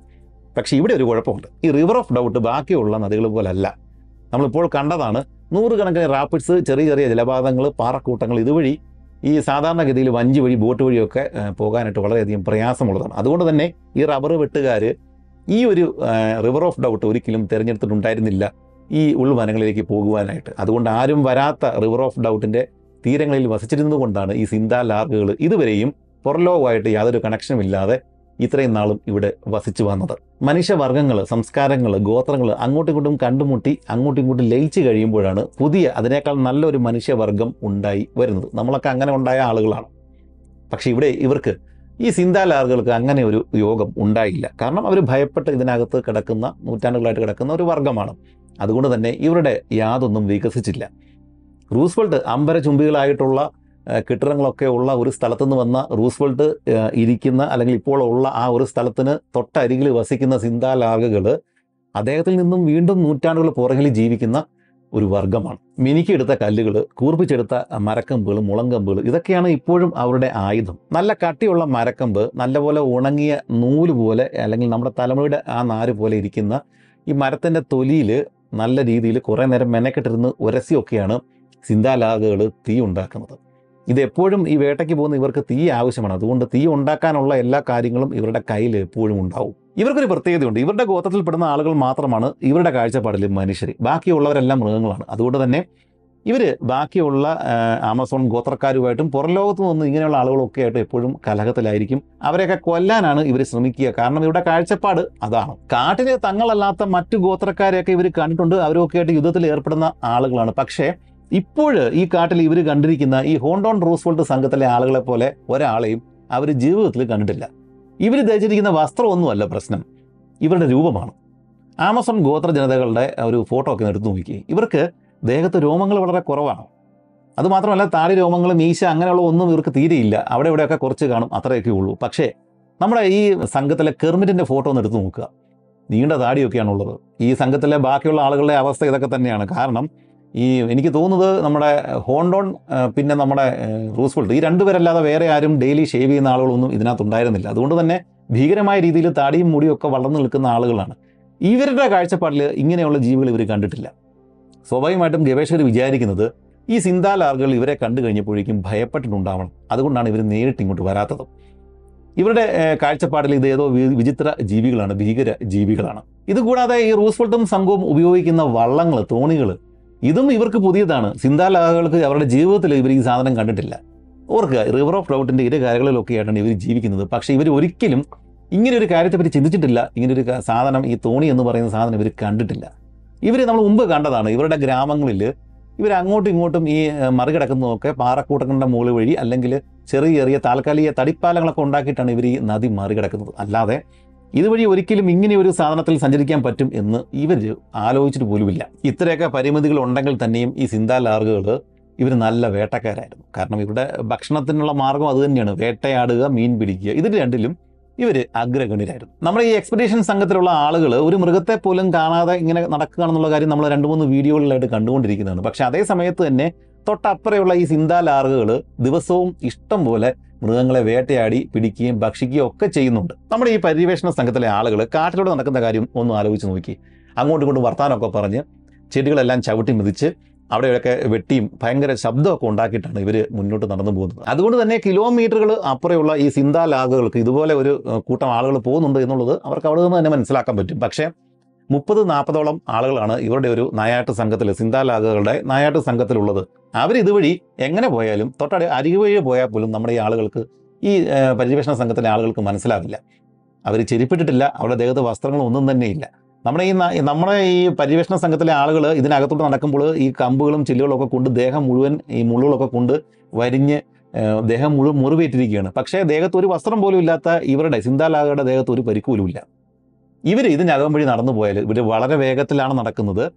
പക്ഷേ ഇവർ പോയി കഴിഞ്ഞാൽ നമ്മൾ ഈ ശബ്ദം തൊട്ടടുത്തൂടെ പോയി കഴിഞ്ഞാൽ പോലും നമ്മൾ അറിയില്ല. അങ്ങനെ ഈ കാട്ടിലൂടെ നടക്കാനായിട്ട് ഇവർക്ക് നല്ല രീതിയിൽ അറിയുകയും ചെയ്യാം. ഇവരുടെ സ്ത്രീകളുടെ കാര്യം ഇടയ്ക്കൊന്ന് പറഞ്ഞുകൊള്ളട്ടെ അവരും വിവസ്ത്രരായിട്ടാണ് നടക്കുന്നത്. പക്ഷേ സാധാരണ സ്ത്രീകളെ പോലെ തന്നെ ഇവർ ആഭരണങ്ങൾ അണിയുന്ന ആളുകളാണ്. എന്ത് ആഭരണമാണ്? ഇവർ ഇതിനകത്തുള്ള എന്തെങ്കിലുമൊക്കെ ഉണക്ക വള്ളികളൊക്കെ ഉണ ചുറ്റിയിട്ട് ദേഹത്ത് അവിടെ ഇവിടെയൊക്കെ ചുറ്റി വെക്കും. ഇതാണ് ഇവരുടെ ആഭരണങ്ങൾ. അതിനൊക്കെ വലിയ വിലയാണ് ഇവർ ഇവരുടെ മനസ്സിലുള്ളത്. അതൊക്കെ നഷ്ടപ്പെടുവാനായിട്ട് ഇവർ ഒരിക്കലും തയ്യാർ നഷ്ടപ്പെടുത്തുവാനായിട്ട് തയ്യാറാവില്ല. അതുപോലെ തന്നെ ഈ സിന്താലാർഗുകൾ സഞ്ചരിക്കുന്ന വഴികൾ കാട്ടുപാതകൾ അതിലൂടെ പോയിട്ട് ഇവരെ പിന്തുടർന്നിട്ട് നമുക്ക് കണ്ടുപിടിക്കാം എന്നൊക്കെ വിചാരിച്ചു കഴിഞ്ഞാൽ അതൊന്നും നടക്കുന്ന കാര്യമല്ല അസാധ്യമാണ്. നമ്മുടെ ലോബോ നായ വീണ് കിടക്കുന്ന സ്ഥലത്ത് നിന്ന് സിന്താലാഗുകൾ പോയ ഒരു റൂട്ട് ഇദ്ദേഹം ഹോണ്ടോൺ കണ്ടെത്തിയതാണ്. പക്ഷേ ആ റൂട്ട് വഴി ഹോണ്ടോൺ പോയിരുന്നുവെങ്കിൽ ഈ കാട്ടിലൂടെ തെക്കും വടക്കും നടക്കും എന്നല്ലാതെ ഒരിടത്തും എത്തിച്ചേരില്ല. കാരണം നമ്മെ പറ്റിക്കുവാൻ വേണ്ടിയിട്ട് സിന്താലാഹുകളും മനഃപൂർവം ചെയ്യുന്ന പണിയാണ് ഇതെല്ലാം. ഇവർ ഒരു കാലത്തും നേർരേഖയിൽ സഞ്ചരിക്കാറില്ല. ഇവർ കാട്ടിലൂടെ തലങ്ങും വിലങ്ങും അങ്ങോട്ടും ഇങ്ങോട്ടും തെക്കും വടക്കും ഒക്കെയാണ് സഞ്ചരിക്കുന്നത്. ചിലപ്പോൾ പോയ വഴി തന്നെ തിരികെ വരികയും ചെയ്യും. ഇവരെ ആരെങ്കിലും ഇവരുടെ പുറകെ ആരെങ്കിലും വരുന്നുണ്ടെങ്കിൽ അവരെ ഇട്ട് വട്ടം കറക്കാൻ വേണ്ടിയിട്ടുള്ള പണിയാണ് ഇവർ ഇവർ ഈ ചെയ്തു വെക്കുന്നതെല്ലാം. അതുപോലെ തന്നെ കാട്ടിൽ ഇവർ പല സ്ഥലങ്ങളിൽ മാർക്കുകളൊക്കെ വെച്ചിട്ടുണ്ടാവും. എങ്ങോട്ടാണ് പോകേണ്ടത്? അങ്ങനെയുള്ള കാര്യങ്ങളൊക്കെ. ഇവരുടെ മാർക്കുകൾ എന്ന് പറയുന്നത് നമ്മൾ ഉദ്ദേശിക്കുന്ന രീതിയിലുള്ള ഒരു മാർക്കല്ല. അതായത് ഏതെങ്കിലും ഒരു മരത്തിന്റെ ചില്ല ഒടിച്ചെങ്കിടും ഈ ഇത്തരം നിബിഡ വനത്തിൽ ഒരു മരത്തിന്റെ ചില്ല ഒടിഞ്ഞു കിടന്നാൽ നമുക്കങ്ങനെ മനസ്സിലാകാനാണ്. പക്ഷേ ഇവർക്കറിയാം. കാരണം ഒരു പ്രത്യേക മരത്തിന്റെ ചില്ല ഒരു പ്രത്യേക ഉയരത്തിലുള്ള ചില്ല പ്രത്യേക രീതിയിലായിരിക്കും ഇവർ ഒടിച്ചിടുക. അത് ഇവർക്ക് കണ്ടാൽ മനസ്സിലാവും. ഇത്രയും വലിയ നിബിഡ വനത്തിനുള്ളിൽ എത്രയോ ചില്ലകൾ ഒടിഞ്ഞു കിടക്കുന്നു നമുക്ക് ഒരു കാലത്ത് ഇത് മനസ്സിലാവില്ല. ആ ചില്ലകൾ വെച്ചിരിക്കുന്ന ദിശയിൽ നിന്നാണ് ഇവരുടെ ഗ്രാമം എങ്ങോട്ടേക്കാണ് പോകേണ്ടത്? ഗ്രാമത്തിലേക്കുള്ള വഴി ഗ്രാമത്തിന് പുറത്തേക്കുള്ള വഴി മീൻ കിട്ടുന്ന സ്ഥലത്തേക്കുള്ള വഴി ഇതൊക്കെ ഇവർക്ക് മനസ്സിലാകുന്നത്. ചിലർ പറയുന്നത് എങ്ങനെയും ഇവരുടെ മാർക്കുകളൊക്കെ കണ്ടെത്തിയിട്ട് നമ്മൾ ഇവരുടെ ഗ്രാമത്തിലേക്ക് കയറാൻ ശ്രമിച്ചാൽ പോലും ഗ്രാമത്തിന്റെ അടുത്ത് എത്തിക്കഴിയുമ്പോഴേക്കും നമ്മൾ ഈ പോകുന്ന റൂട്ട് വേറെ എങ്ങോട്ടെങ്കിലൊക്കെ പോകും. ഗ്രാമത്തിൽ നിന്ന് അകന്നു പോവുകയും ചെയ്യും. മനഃപൂർവം നമ്മെ പറ്റിക്കുവാൻ വേണ്ടിയിട്ട് പല പരിപാടികൾ ഇവർ ചെയ്തു വെക്കും. കാരണം പറഞ്ഞല്ലോ ഭയത്തോടു കൂടിയാണ് ഇവരെപ്പോഴും സഞ്ചരിക്കുന്നത് ജീവിക്കുന്നത്. അടയാളമിടുന്ന ഈ ഒരു പണിയിലുള്ള ഇവരുടെ കഴിവ് പോലെ തന്നെയാണ് ഇവർക്ക് വേട്ടയ്ക്കുള്ള കഴിവും ഉണ്ടായിരുന്നത്. നമ്മുടെ ഈ പരിവേഷണ സംഘത്തിലെ ആളുകൾ ഒരു കിളിയെ പോലും കണ്ടെത്താനായിട്ട് വിഷമിക്കുമ്പോൾ ഇവരിവിടെ കാര്യമായിട്ട് വേട്ടയാടി ജീവിക്കുകയാണ്. ഈ തൊട്ടപ്പുറയുള്ള ഈ സിന്താലാറുകൾ ഇവർക്ക് ആ ആമസോൺ വനത്തിൽ ഇവർ ജീവിക്കുന്ന റിവർ ഓഫ് ഡൗട്ടിന്റെ തീരങ്ങളിലുള്ള ആ ഒരു ഭാഗത്തൊക്കെയുള്ള മൃഗങ്ങളുടെ ശബ്ദം കറക്റ്റായിട്ട് ഇവർ അനുകരിക്കും. പ്രത്യേകിച്ച് സ്പൈഡർ മങ്കിൾ പോലുള്ള വലിയ വലിയ കുരങ്ങൾ ഇവർ കറക്റ്റായിട്ട് അനുകരിക്കുകയും ആ ശബ്ദം കേട്ടിട്ട് ഈ കുരങ്ങൾ അടുത്തേക്ക് വരുന്ന സമയത്താണ് ഇവർ ഇതിനെ വേട്ടയാടി കൊല്ലുകയൊക്കെ ചെയ്യുന്നത്. വേട്ടയ്ക്ക് മാത്രമല്ല അങ്ങോട്ടും ഇങ്ങോട്ടും ആശയവിനിമയം നടത്താൻ വേണ്ടിയിട്ടും എന്തിന് സമയം അറിയിക്കുവാൻ വേണ്ടിയിട്ട് പോലും ഇവർ ഈ ടൈപ്പ് മൃഗങ്ങളുടെ ശബ്ദം ഉപയോഗിക്കാറ്. ഉദാഹരണത്തിന് പ്രഭാതമാകാറായി എന്ന് ഒരു സിന്താ ലാർഗ ബാക്കിയുള്ള ആളുകളെ ഗ്രാമത്തിലുള്ള ആളുകളെ അറിയിക്കുന്നത് ഹൗളർ മങ്കികളുടെ ആ ശബ്ദം ആ കൂവൽ ശബ്ദം അതേപടി അനുകരിച്ചാണ്. റിവർ ഓഫ് ഡൗട്ട് ധാരാളം മത്സ്യങ്ങളുള്ള ഒരു നദിയാണ്. പക്ഷേ നമ്മുടെ ഈ ഹോണ്ടോൺ റൂസ്വെൽറ്റ് സംഘത്തിലെ ആളുകൾ കിണഞ്ഞ് പരിശ്രമിച്ചിട്ട് പോലും വല്ലപ്പോഴും ഒക്കെ ഒന്നോ രണ്ടോ വലിയ മീനുകളൊക്കെ കിട്ടും. പക്ഷേ ഇവർക്ക് കാര്യമായിട്ടൊന്നും ഇവിടെ നിന്ന് വേട്ടയാടി പിടിക്കാൻ പറ്റുന്നില്ല. ഇവർക്ക് അറിയില്ല ഈ ഒരു റിവർ ഓഫ് ഡൗട്ടിലെ മൃഗ ഈ മത്സ്യങ്ങളെ എങ്ങനെയാണ് വേട്ടയാടി പിടിക്കേണ്ടത് എന്ന്. പക്ഷേ ഇവിടെ കാലാകാലങ്ങളായിട്ട് താമസിക്കുന്ന ഇവർക്ക് പല മെത്തേഡ്സ് ഉണ്ട്. നമ്മുടെ ഈ സിന്താലാർഗുകൾക്ക് അതിലൊന്ന് മുമ്പ് പറഞ്ഞതാണ് ആ കുട്ട വെച്ചിട്ടുള്ള പണി. പക്ഷേ അതല്ല ഇവരുടെ പ്രധാന പണി. ടിംബോ എന്ന് പറഞ്ഞ പേരുള്ള ഒരു വള്ളിയുണ്ട്. ആ വള്ളിക്ക് ആ വള്ളി ചതയ്ക്കും. ചതച്ച് കഴിയുമ്പോഴേക്കും വെളുത്ത നിറത്തുള്ള നമ്മുടെ റബ്ബർപ്പാൽ പോലെ ഒരു കറ കിട്ടും. ആ കറ ഇവർ ഒഴുകാത്ത വെള്ളം ഒഴുകാത്ത സ്ഥലങ്ങളിൽ നിശ്ചലമായി കിടക്കുന്ന സ്ഥലങ്ങളിൽ കുളങ്ങളിലൊക്കെ ഇവർ കലക്കും. ഇത് ഈ മത്സ്യങ്ങളെ പാരലൈസ് ചെയ്യും. അല്ലെങ്കിൽ മത്സ്യങ്ങളുടെ ബോധം കളയും എന്നൊക്കെയാണ് പറയുന്നത്. ആ സമയത്ത് മത്സ്യങ്ങൾ മുകളിലേക്ക് പൊങ്ങി വരും. ആ ഒരു സമയം നോക്കിയിട്ട് ഇവർ ഒന്നുകിൽ അമ്പയും അല്ലെങ്കിൽ കുന്തം കൊണ്ട് കുത്തിപ്പിടിക്കുകയും ചെയ്യും. വളരെ എളുപ്പമുള്ള ഒരു മാർഗമാണ് ഇതിനെല്ലാം പുറമെ ഈ സിന്താ ലാർഗുകൾ നല്ല കൃഷിക്കാരുമായിരുന്നു. ഇടതൂർന്ന ആമസോൺ വനത്തിൽ കൃഷി ചെയ്യുക വലിയ ബുദ്ധിമുട്ടുള്ള കാര്യമാണ്. പക്ഷേ ഇവരത് ചെയ്യുമായിരുന്നു. ഇവർക്ക് ആവശ്യമുള്ള കാര്യങ്ങൾ അതായത് മധുരക്കിഴങ്ങ് ചേന അങ്ങനെയുള്ള കുറച്ച് സാധനങ്ങളൊക്കെ ഇവർക്ക് ആവശ്യമായ രീതിയിൽ കുറച്ച് ഭാഗങ്ങളിലൊക്കെ ഇവർ കൃഷി ചെയ്തിട്ടുള്ളത് പിന്നീട് ഗവേഷകർ കണ്ടെത്തിയിട്ടുണ്ട്. ഇനി ഇവിടെ ജീവിത രീതിയാണ് ഇതിലും വലിയ രസം. നമ്മൾ മുമ്പ് കണ്ടതല്ലേ ഉപേക്ഷിക്കപ്പെട്ട ഒരു ഗ്രാമം. ആ ഗ്രാമത്തിൽ മൂന്നോ നാലോ വലിയ കുടിലുകൾ ആണ് ഉള്ളത് ഹട്ട് ആണ് ഉള്ളത്. ഈ വലിയ കുടിലിനകത്ത് മൂന്ന് മുതൽ അഞ്ച് വരെ കുടുംബങ്ങൾ ഒരുമിച്ചാണ് താമസിക്കുന്നത്. വലിയൊരു കുടിൽ അതിനകത്ത് വേറെ ഒന്നുമില്ല നമ്മളെ പോലെ ഫർണിച്ചറും കാര്യങ്ങളൊന്നുമില്ലല്ലോ. ഒരു കുടിൽ അതിന്റെ ഓരോ മൂലയിലും നടുഭാഗത്തും ഒക്കെ ഓരോ കുടുംബമാണ് താമസിക്കുന്നത്. ഈ നാല് കുടുംബം ഒരു കൂരയ്ക്കകത്തുണ്ടെങ്കിൽ ഈ നാല് പേർക്കും വ്യത്യസ്തമായ രീതിയിൽ നാല് അടുപ്പുകളും കാണും. ഇതിൽ ഓരോ കുടുംബത്തിലെയും കുടുംബനാഥന്മാർ വേട്ടയാടാൻ പുറത്തേക്ക് പോകുമ്പോഴേക്കും അവർ തിരികെ വരുമ്പോഴേക്കും അവരെന്തെങ്കിലുമൊക്കെ കൊണ്ടുവരുമല്ലോ. ചിലപ്പോൾ ചില കുടുംബനാഥന്മാർക്കൊന്നും കിട്ടിയെന്നും വരത്തില്ല. പക്ഷേ ഈ ഒരു കൂരയ്ക്കകത്ത് ഏതെങ്കിലും ഒരു കുടുംബനാഥന് കുറച്ച് ഇറച്ചി കിട്ടിയിട്ടുണ്ടെങ്കിൽ അത് പൂർണമായിട്ടും അയാളുടെ ഭാര്യമാർക്കും അയാളുടെ മക്കൾക്കും മാത്രമാണ്. ഒരു കൂരയ്ക്ക് അകത്താണ് അല്ലെങ്കിൽ അതിന്റെ കീഴിലാണ് എന്ന് വിചാരിച്ചിട്ട് ബാക്കിയുള്ള ആ കുടുംബത്തിലെ ആളുകൾക്ക് ഇതിനകത്ത് യാതൊരു അവകാശവുമില്ല അത് തട്ടെടുക്കാൻ പോലും അവർ ശ്രമിക്കാറുമില്ല. അതുപോലെ തന്നെ ഒരു ഗ്രാമത്തിൽ നാലോ അഞ്ചോ കുടിലുകളാണ് ഉള്ളത്. ഓരോ കുടിലിനും ഓരോ കുടിലിനകത്ത് മൂന്നോ നാലോ കുടുംബമുണ്ട്. ഓരോ കുടിലിനും ഓരോ നേതാക്കന്മാരുണ്ട്. ഈ നേതാക്കന്മാരെന്നൊക്കെ പറഞ്ഞു കഴിഞ്ഞാൽ യുദ്ധത്തിൽ നയിക്കുന്ന ആൾക്കാർ ഗോത്രവർഗ നേതാവ് അങ്ങനെയൊന്നുമല്ല. ഇവരുടെ കുറേ ആചാരപ്രകാരമുള്ള ചടങ്ങുകളൊക്കെ നടത്താൻ വേണ്ടിയിട്ടുള്ള ആളുകൾ അതാണ് ഇവരുടെ നേതാക്കന്മാർ ഇവരുടെ ഭാഷയ്ക്ക് എഴുതാനൊന്നും പറ്റില്ലല്ലോ. അതുകൊണ്ട് ഓർമ്മകളിലൂടെയാണ് ഇവരുടെ ചരിത്രം മുന്നോട്ട് മുന്നോട്ട് ഓരോ തലമുറ വഴി കൈമാറി കൈമാറി പോകുന്നത്. മുമ്പ് പറഞ്ഞതുപോലെ പുറം ലോകത്തോടുള്ള ഭയം പുറത്തെ ആളുകളോടുള്ള ആ ഒരു ഭയവും ഇതുപോലെ തന്നെ ഓർമ്മകളിലൂടെ ഇവർ അടുത്ത തലമുറയിലേക്ക് വർത്തമാനമൊക്കെ പറഞ്ഞ് ചരിത്രം പറഞ്ഞ് കൈമാറുന്നുണ്ട്. ഇനി ഒരു കൂരയ്ക്കുള്ളിൽ കഴിയുന്ന ഇവരുടെ മൂന്നോ നാലോ കുടുംബങ്ങൾ. ഓരോ കുടുംബത്തിനും ഓരോ കുടുംബനാഥന്മാരുണ്ടാവും. ഈ ആണുങ്ങൾക്ക് എത്ര പെണ്ണുങ്ങളെ വേണമെങ്കിലും സ്വീകരിക്കാം. അതുപോലെ തന്നെ സ്ത്രീകൾക്ക് ഒരു ഭർത്താവിനെ മടുത്തെങ്കിൽ മറ്റൊരാളുടെ പോകുന്നതുകൊണ്ട് യാതൊരു പ്രശ്നവുമില്ല. അതുമാത്രവുമല്ല ഒരു ആളുടെ കൂടുതൽ ഒരു കുടുംബത്തിൽ കഴിയുന്ന സമയത്ത് തന്നെ മറ്റൊരാളുമായിട്ട് ബന്ധം പുലർത്തുന്നതുകൊണ്ടും ഇവർക്ക് യാതൊരു പ്രശ്നവും ഉണ്ടായിരുന്നില്ല. എന്നാൽ സ്ത്രീകൾക്ക് ബാക്കിയുള്ള കാര്യങ്ങളിലൊന്നും യാതൊരു അവകാശവും ഉണ്ടായിരുന്നില്ല. സാധാരണ പത്ത് വയസ്സാകുന്നതിന് മുമ്പ് തന്നെ ഒരു സിന്താലാർഗ ആൺകുട്ടിയും പെൺകുട്ടിയും ഒക്കെ വിവാഹം കഴിച്ചിട്ടുണ്ടാവും. ഒരു ആൺകുട്ടി സാധാരണ വിവാഹം കഴിക്കുക അവരുടെ ആ കൂരയ്ക്കുള്ളിൽ മൂന്നോ നാലോ കുടുംബങ്ങളുണ്ടല്ലോ. അതിൽ വേറെ ഏതെങ്കിലും ഒരു കുടുംബത്തിലുള്ള ഒരു പെണ്ണിനെ ആയിരിക്കും വിവാഹം കഴിക്കുക. അവിടെ നിന്ന് കിട്ടിയില്ലെങ്കിൽ മറ്റുള്ള കുടിലുകളിൽ പോയിട്ട് അവിടെ ഏതെങ്കിലും ഒരെണ്ണം ഉണ്ടെങ്കിൽ അവിടെ നിന്ന് സംഘടിപ്പിക്കും. അതും പറ്റിയില്ലെങ്കിൽ സിന്താലാകൾ തന്നെ വേറെ ഗ്രാമങ്ങളുണ്ടല്ലോ. അവിടെ പോയിട്ട് അവിടെ പോയി പെണ്ണ് ചോദിക്കും. അതെല്ലാം സ്വാഭാവികമായി നടക്കുന്ന കാര്യങ്ങളാണ്. ഇനി ഈ ഭാഗത്തുള്ള ഒരു ഗ്രാമങ്ങളിലും ഈ ചെറുക്കനെ പറ്റിയ ഒരു പെണ്ണില്ല എങ്കിൽ ശത്രു ഗ്രാമങ്ങളെ ആക്രമിച്ചിട്ട് ഒരു പെണ്ണിനെ തട്ടിക്കൊണ്ട് വന്നിട്ട് ഇവന് കൊടുക്കുന്നതിൽ ഇവർക്ക് യാതൊരു മടിയും ഉണ്ടായിരുന്നില്ല. മുമ്പ് പറഞ്ഞല്ലോ ഇവരുടെ ഓരോ ഹട്ടുകളിലും ഇവർക്ക് ഓരോ നേതാക്കന്മാരുണ്ട്. അപ്പം അത് പക്ഷേ യുദ്ധത്തിനുള്ള നേതാക്കന്മാരൊന്നുമല്ല ആചാര രീതികളൊക്കെ നോക്കാൻ വേണ്ടിയിട്ടുള്ള ആളുകളാണ്. ഈ ഒരു പ്രത്യേകത കൊണ്ട് തന്നെ ഈ സിന്താൽ ആളുകൾക്ക് പൊതുവായിട്ടൊരു നേതാവില്ല. അതായത് ഇവർക്ക് ഒരു യുദ്ധം വന്നു കഴിയുമ്പോഴേക്കും അത് ലീഡ് ചെയ്യാനായിട്ട് ഒരു നേതാവൊന്നുമില്ല. ഈ ഒരു പ്രത്യേകതയാണ് ശരിക്കും പറഞ്ഞാൽ ഈ ഹോണ്ടോൺ റൂസ്വെൽട്ട് സംഘത്തിനെ ജീവനോടെ നിലനിർത്തുന്നത്. കാരണം ഇവരെ കണ്ടു കഴിഞ്ഞപ്പോഴേക്കും പകുതി ആളുകൾ ഭയന്ന് പോയിട്ടുണ്ട് ഈ താടിയും മുടിയൊക്കെ കണ്ടിട്ട്. ഇവരേതാണ് എന്താണെന്നൊന്നും അവർക്ക് മനസ്സിലാവുന്നില്ല. ഇവരെ ആക്രമിക്കണോ വേണ്ടയോ എന്നുള്ളൊരു കൂട്ടായ തീരുമാനം ഒരു കാലത്തും ഇവരെടുത്തിട്ടുണ്ടാവില്ല അതാണ് പ്രധാന കാരണം. ചിലർ ആക്രമിക്കാൻ പറയും ചിലർ ഭയന്നിട്ട് ഇത് പ്രേതങ്ങളാണെന്ന് വിചാരിച്ചിട്ട് ചിലർ ഈ വഴി വന്നിട്ടുണ്ടാവില്ല.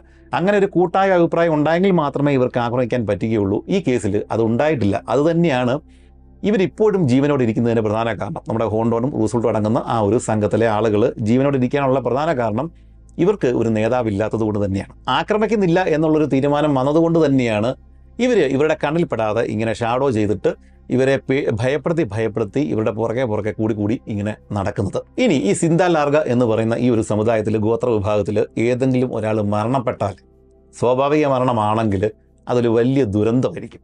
കാരണം ഇവരുടെ നിഘണ്ടുവിൽ ഇവരുടെ വിശ്വാസത്തിൽ സ്വാഭാവിക മരണം എന്നൊന്നില്ല. ഒരു മനുഷ്യൻ മരിക്കണമെന്നുണ്ടെങ്കിൽ ഒന്നുകിൽ വെള്ളത്തിൽ മുങ്ങിച്ചാവണം. അല്ലെങ്കിൽ ഈ യുദ്ധങ്ങളിൽ വേറെ ഏതെങ്കിലും ഗോത്രവുമായിട്ടുള്ള യുദ്ധങ്ങളിൽ മരിച്ചു പോകണം. അല്ലെങ്കിൽ ജാഗ്വാറോ കാട്ടുപന്നിയോ അങ്ങനെ എന്തെങ്കിലുമൊക്കെ ആക്രമിച്ച് ആ ഒരു ആക്രമണത്തിൽ മരിച്ചു പോകണം. മരം വീണ് മരിക്കണം. അങ്ങനെ എന്തെങ്കിലുമൊക്കെ ഒരു അപകടങ്ങളിൽ മരിച്ചാൽ മാത്രമേ അതൊരു മരണമായിട്ട് ഈ ഒരു കണക്ക് കൂട്ടിയുള്ളൂ. സ്വാഭാവികമായിട്ട് ഒരാൾ നിന്ന് നിപ്പിൽ താഴേക്ക് വീണ് മരിച്ചു പോയി കഴിഞ്ഞാൽ അതൊരു മന്ത്രവാദം കൊണ്ടുണ്ടായ മരണമാണ് എന്നാണ് ഇവർ വിശ്വസിക്കുന്നത്. ദുർമന്ത്രവാദം കൊണ്ടുള്ള ഒരു മരണമാണെങ്കിൽ സ്വാഭാവികമായിട്ടും അതിലൊരു കാരണക്കാരൻ ഉണ്ടാവണം. ആരെയെങ്കിലും ഒരു ഹതവാഗിനായ ഒരാളെ അവർ കണ്ടെത്തും അയാളെ കൊല്ലും. അല്ലെങ്കിൽ അങ്ങനെ ഒരു കാരണം അവർക്ക് ചുറ്റുവട്ടത്ത് കാണാൻ പറ്റിയില്ലെങ്കിൽ ഇവർ വിചാരിക്കുന്നത് എന്താണ്? ശത്രു ഗോത്രക്കാർ അവരെന്തെങ്കിലും ചെയ്തിട്ടാവും എന്നാണ് ഇവർ കരുതുക. അങ്ങനെ വന്നു കഴിഞ്ഞാൽ ഇവർ പിന്നൊന്നും ആലോചിക്കത്തില്ല. പെട്ടെന്ന് തന്നെ സമ്മേളനം വിളിച്ചു കൂട്ടിയിട്ട് ആ കേസിൽ എല്ലാവർക്കും ഏകണ്ഠമായ തീരുമാനമായിരിക്കും. പെട്ടെന്ന് തന്നെ ഇവരെ ആക്രമിക്കുകയും അവർ പ്രതികാരം നടപ്പിൽ വരുത്തുകയും ചെയ്യും. ഇങ്ങനെ യുദ്ധത്തിന് പോകുന്ന സമയത്താണ് ഇവർ അരയിൽ വീതിയുള്ള ഈ മരത്തിന്റെ തൊലി വെച്ചിട്ടുള്ള ഒരു അരപ്പട്ട ബെൽറ്റ് കിട്ടുന്നത്. അങ്ങനെയാണ് ഇവർക്ക് സിന്താലാർഗ എന്ന് പറഞ്ഞ പേര് വന്നതും. കോറത്താരി എന്ന് വിളിക്കപ്പെടുന്ന ഒരു മരത്തിന്റെ തൊലിയാണ് ഇവർ ചീകിയെടുത്തിട്ട് ഈ ബെൽറ്റ് ആയിട്ട് ഉപയോഗിക്കുന്നത്. ഇങ്ങനെ ഒരു മരം എല്ലാ സ്ഥലങ്ങളിലും ഇല്ല. ഇത് കണ്ടെത്തുവാൻ വേണ്ടിയിട്ട് കിലോമീറ്ററുകൾ ഇവർ മറ്റ് സ്ഥലങ്ങളിലേക്ക് പോവുകയും ചിലപ്പോൾ ശത്രു ഗോത്രക്കാരുടെ ആ സ്ഥലമൊക്കെ ആക്രമിച്ച് കീഴ്പ്പെടുത്തിയിട്ടാണ് ഈ ഒരു മരത്തിന്റെ തോലിയൊക്കെ എടുത്തുകൊണ്ട് ഇവർ വരികയൊക്കെ ചെയ്യുന്നത്. ഇവർ ഈ ബെൽറ്റ് ഉണ്ടാക്കാൻ ഉപയോഗിക്കുന്ന ആ കോറത്താരി വൃക്ഷം എന്ന് പറയുന്നത് ഒരു വലിയ വൃക്ഷമാണ്. നമ്മുടെ കാനപ്പി ലെയറൊക്കെ കഴിഞ്ഞിട്ട് മുകളിലേക്ക് ഓവർ സ്റ്റോറി ലെയറിലേക്ക് പോകുന്ന വലിയൊരു വൃക്ഷമാണ് അത്. നമ്പിക്കാരോകൾ ആക്രമിക്കുന്നത് സൂര്യൻ ഉദിക്കുന്നതിന് തൊട്ടു മുമ്പാണ്. പക്ഷേ ഇവർ സിന്താലാറുകൾ വരുന്നത് അർദ്ധരാത്രിക്കാണ്. ഇവരുടെ ഒരു യുദ്ധം കഴിഞ്ഞു കഴിഞ്ഞാൽ ആ ശത്രു ഗ്രാമത്തിൽ മുതിർന്ന ആണുങ്ങളായിട്ട് ആരും തന്നെയും അവശേഷിക്കില്ല. ആറടിയോളം നീളമുള്ള ഏതാണ്ട് നമ്മുടെ അത്രയും ഉയരമുള്ള വലിയ വില്ലുകളാണ് ഇവരുടെ പ്രധാന ആയുധം. എന്നാൽ ഈ സിന്താലാറുകളെ വ്യത്യസ്തരാക്കുന്നത് ഇവരുടെ മറ്റൊരു സ്വഭാവമാണ്. ഇവർ നരഭോജികളായിരുന്നു. സ്ഥിരമായിട്ട് നരഭോജനം നടത്തുന്ന ആളുകളൊന്നുമല്ല ഇവർ ഒരു ആചാരത്തിന്റെ ഭാഗമായിട്ടാണ് ഇവർ നരഭോജനം നടത്തുന്നത്. ഇവർ ശത്രു ഗ്രാമങ്ങൾ ആക്രമിച്ച് കീഴ്പ്പെടുത്തിയ ശേഷം അതിൽ മരണപ്പെട്ട ഏതെങ്കിലും ഒരാളുടെ ശരീരമാണ് ഇവർ ഇവരുടെ ഗ്രാമത്തിലേക്ക് കൊണ്ടുവരികയും ഇവർ സാധാരണ കുരങ്ങന്മാരെ എങ്ങനെയാണോ ചുട്ട് കഴിക്കുന്നത് അതുപോലെ തന്നെ അങ്ങനെയാണ് ആ ഒരു മരിച്ച മനുഷ്യനെ ഇവർ ചുട്ട് കഴിക്കുന്നത്. നരഭോജനത്തിന് വേണ്ടിയിട്ട് ഇവർ പ്രത്യേകമായിട്ട് ഒരാളെ കൊല്ലുകയൊന്നുമല്ല. ഈ യുദ്ധത്തിൽ മരിച്ച ഒരാളെ റിവഞ്ചിന്റെ പേരിൽ ഒരാളെ സെലക്ട് ചെയ്ത് ആ മരണപ്പെട്ട ആളെയാണ് ഇവർ ഇങ്ങനെ വറുത്ത് അല്ലെങ്കിൽ പൊരിച്ച് കഴിക്കുന്നത്. എന്താണേലും ഈ നരഭോജനം എല്ലാ ആളുകൾക്കും ഇവരെ അനുവദിച്ചു കൊടുത്തിട്ടില്ല. അതായത് കുട്ടികൾ ഗർഭിണികളായിട്ടുള്ള സ്ത്രീകൾ പ്രായമുള്ള വൃദ്ധന്മാരായിട്ടുള്ള വൃദ്ധകളായിട്ടുള്ള ആളുകൾ ഇവർക്കൊന്നും ഇത് കൊടുക്കില്ല. ഇത് ഈ മനുഷ്യമാംസം കഴിച്ചു കഴിഞ്ഞാൽ ആളുകൾ ഭ്രാന്തന്മാരായിട്ട് മാറും. അതുകൊണ്ടാണ് ഈ ഈ ആളുകൾക്ക് ഈ ഗ്രൂപ്പിൽപ്പെട്ട ആളുകൾക്കൊന്നും അവരിത് കൊടുക്കാത്തത്. ഇന്ന് ഈ ഗ്രൂപ്പിൽപ്പെടുന്ന സിന്താലാകളിൽപ്പെടുന്ന ഏതാണ്ട് രണ്ടായിരത്തോളം ആളുകൾ മാത്രമാണ് അവശേഷിക്കുന്നത്. അവർക്ക് ഇവർ പ്രശസ്തരായത് നമ്മുടെ ഈ സംഭവം വഴിയാണ് അതായത് ഈ ഹോണ്ടോൺ റൂസ്വെൽട്ട് എക്സ്പെഡീഷൻ സംഘത്തെ ഇങ്ങനെ ഷാഡോ ചെയ്ത് പുറകെ പോയ ഈ ഗോത്രവർഗക്കാർ എന്നുള്ള രീതിയിലാണ് സിന്താലാറുകൾ പിന്നീട് പ്രശസ്തരായത്. എന്നാൽ ഈ റൂസ്വെൽട്ട് ഹോണ്ടോൺ സംഘത്തിനെ പോലെ ഉള്ള ആളുകളായിരുന്നില്ല പിന്നീട് ഈ റിവർ ഓഫ് ഡൗട്ട് വഴി ഇങ്ങോട്ടേക്ക് വന്നത്.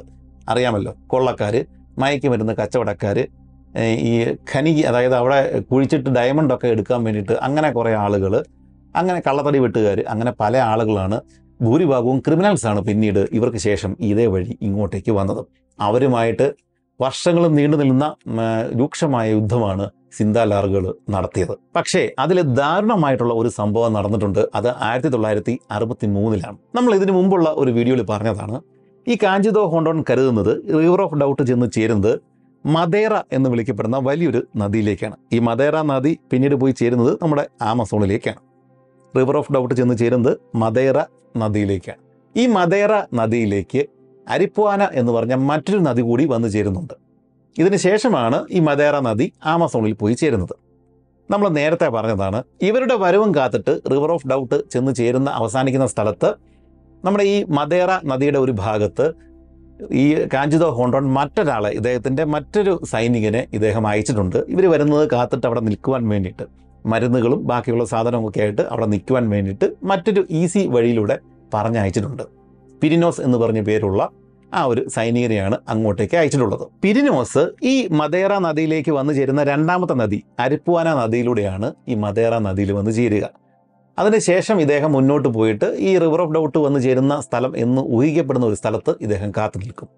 ഈ അരിപ്പുവാന അതായത് ഈ പിരിനോസ് എന്ന് പറഞ്ഞ സൈനികൻ വരുന്ന ആ വഴി ആ നദി അരിപ്പുവാന നദിയുടെ തീരങ്ങളിലാണ് ആയിരത്തി തൊള്ളായിരത്തി അറുപത്തി മൂന്ന് നവംബറിൽ ഞാൻ ഈ പറയാൻ പോകുന്ന ദാരുണമായ സംഭവം നടന്നത്. ആ ഭാഗങ്ങളിൽ റബ്ബർ ബിസിനസ് റബ്ബർ ഫാമിങ് അതിന്റെ വെട്ടൽ ബാക്കിയുള്ള കാര്യങ്ങളൊക്കെ നടത്തുന്ന ബിസിനസ് നടത്തിക്കൊണ്ടിരുന്ന ഒരു വലിയ ബ്രസീലിയൻ കമ്പനിക്ക് അവിടെ താമസം ഉറപ്പിച്ചിരുന്ന നമ്മുടെ ഈ സിന്താലാറുകൾ അവരുടെ വലിയ വലിയ ഗ്രാമങ്ങളൊക്കെ ഈ അരിപ്പുവാന നദിയുടെ തീരങ്ങളിൽ അന്നുണ്ടായിരുന്നു അവർ വലിയൊരു ഭീഷണിയാണ്. ഈ സിന്താലാറുകൾ ഇവരുടെ ബിസിനസ്സിന് വലിയൊരു ഭീഷണിയാണ് എന്ന് ഈ ബ്രസീലിയൻ റബ്ബർ കമ്പനി തിരിച്ചറിഞ്ഞു.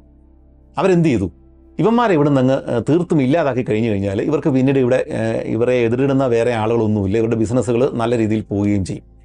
ഇവരൊരു തീരുമാനമെടുത്തു ഇവരെ പൂർണമായിട്ടും ഈ സിന്താലാറുകളെ ഇവിടെ നിന്ന് ഒഴിവാക്കുക നശിപ്പിക്കുക. അങ്ങനെയാണ് ആയിരത്തി തൊള്ളായിരത്തി അറുപത്തി മൂന്നിൽ ഈ കമ്പനി ഇങ്ങോട്ടേക്ക് ഈ അരിപ്പുവാന നദിയുടെ തീരങ്ങളിലേക്ക് വാടക കൊലയാളികളെ അയക്കുന്നത്. ഈ വാടക കൊലയാളികളിൽ കുറച്ച് പേര് കരയിലൂടെ ഈ ഗ്രാമങ്ങൾ ആക്രമിക്കാൻ വേണ്ടിയിട്ട് ചെന്നു. അതുമാത്രവുമല്ല ഇവർ ഒരു വിമാനം ചെറിയ വിമാനം വാടകയ്ക്ക് എടുത്തിട്ട് കുറച്ച് കൊലയാളികളെ അതിനകത്തേക്കും കയറ്റിവിട്ടു. ഈ ചെറു വിമാനത്തിൽ പോയ ആളുകൾ ആദ്യമേ തന്നെ സിന്താലാഗുകളുടെ ഗ്രാമങ്ങളെ കണ്ടെത്തിയിട്ട് ഈ ഗ്രാമത്തിന്റെ ഒത്ത നടുക്ക് ഇവർ ഈ വിമാനത്തിൽ നിന്ന് പഞ്ചസാര ചാക്കുകൾ താഴേക്ക് ഇട്ടു. സിന്താലാറുകൾക്ക് പഞ്ചസാര വലിയ കാര്യമാണ്. ഈ പഞ്ചസാര ചാക്കുകൾ ഈ ഗ്രാമമധ്യത്തിൽ വന്ന് വീണ് കഴിഞ്ഞപ്പോഴേക്കും സിന്താലാറുകൾ ഇത് അവർക്കുള്ള ഭക്ഷണമാണ് എന്ന് വിചാരിച്ചിട്ട് ഓടി ഈ ഗ്രാമത്തിന്റെ നടുവിലുള്ള ഈ പഞ്ചസാര ചാക്ക് വന്ന് വീണ ആ ഒരു സ്ഥലത്തേക്ക് ഇവരെല്ലാവരും ഓടി വരികയും ഇവർ വന്ന എല്ലാവരും കൂടെ കൂടി നിൽക്കുന്ന ആ ഒരൊറ്റ സമയത്ത് ഈ വിമാനം തിരിച്ചു വന്നിട്ട് ഡൈനാമിറ്റ് ഇട്ട് ഇവരെ അപ്പാടെ കൊന്നുകളയുകയും ചെയ്തു. ഇങ്ങനെ പല ഗ്രാമങ്ങളിൽ ആ നവംബർ മാസം ഇവരിത് ആവർത്തിച്ചു.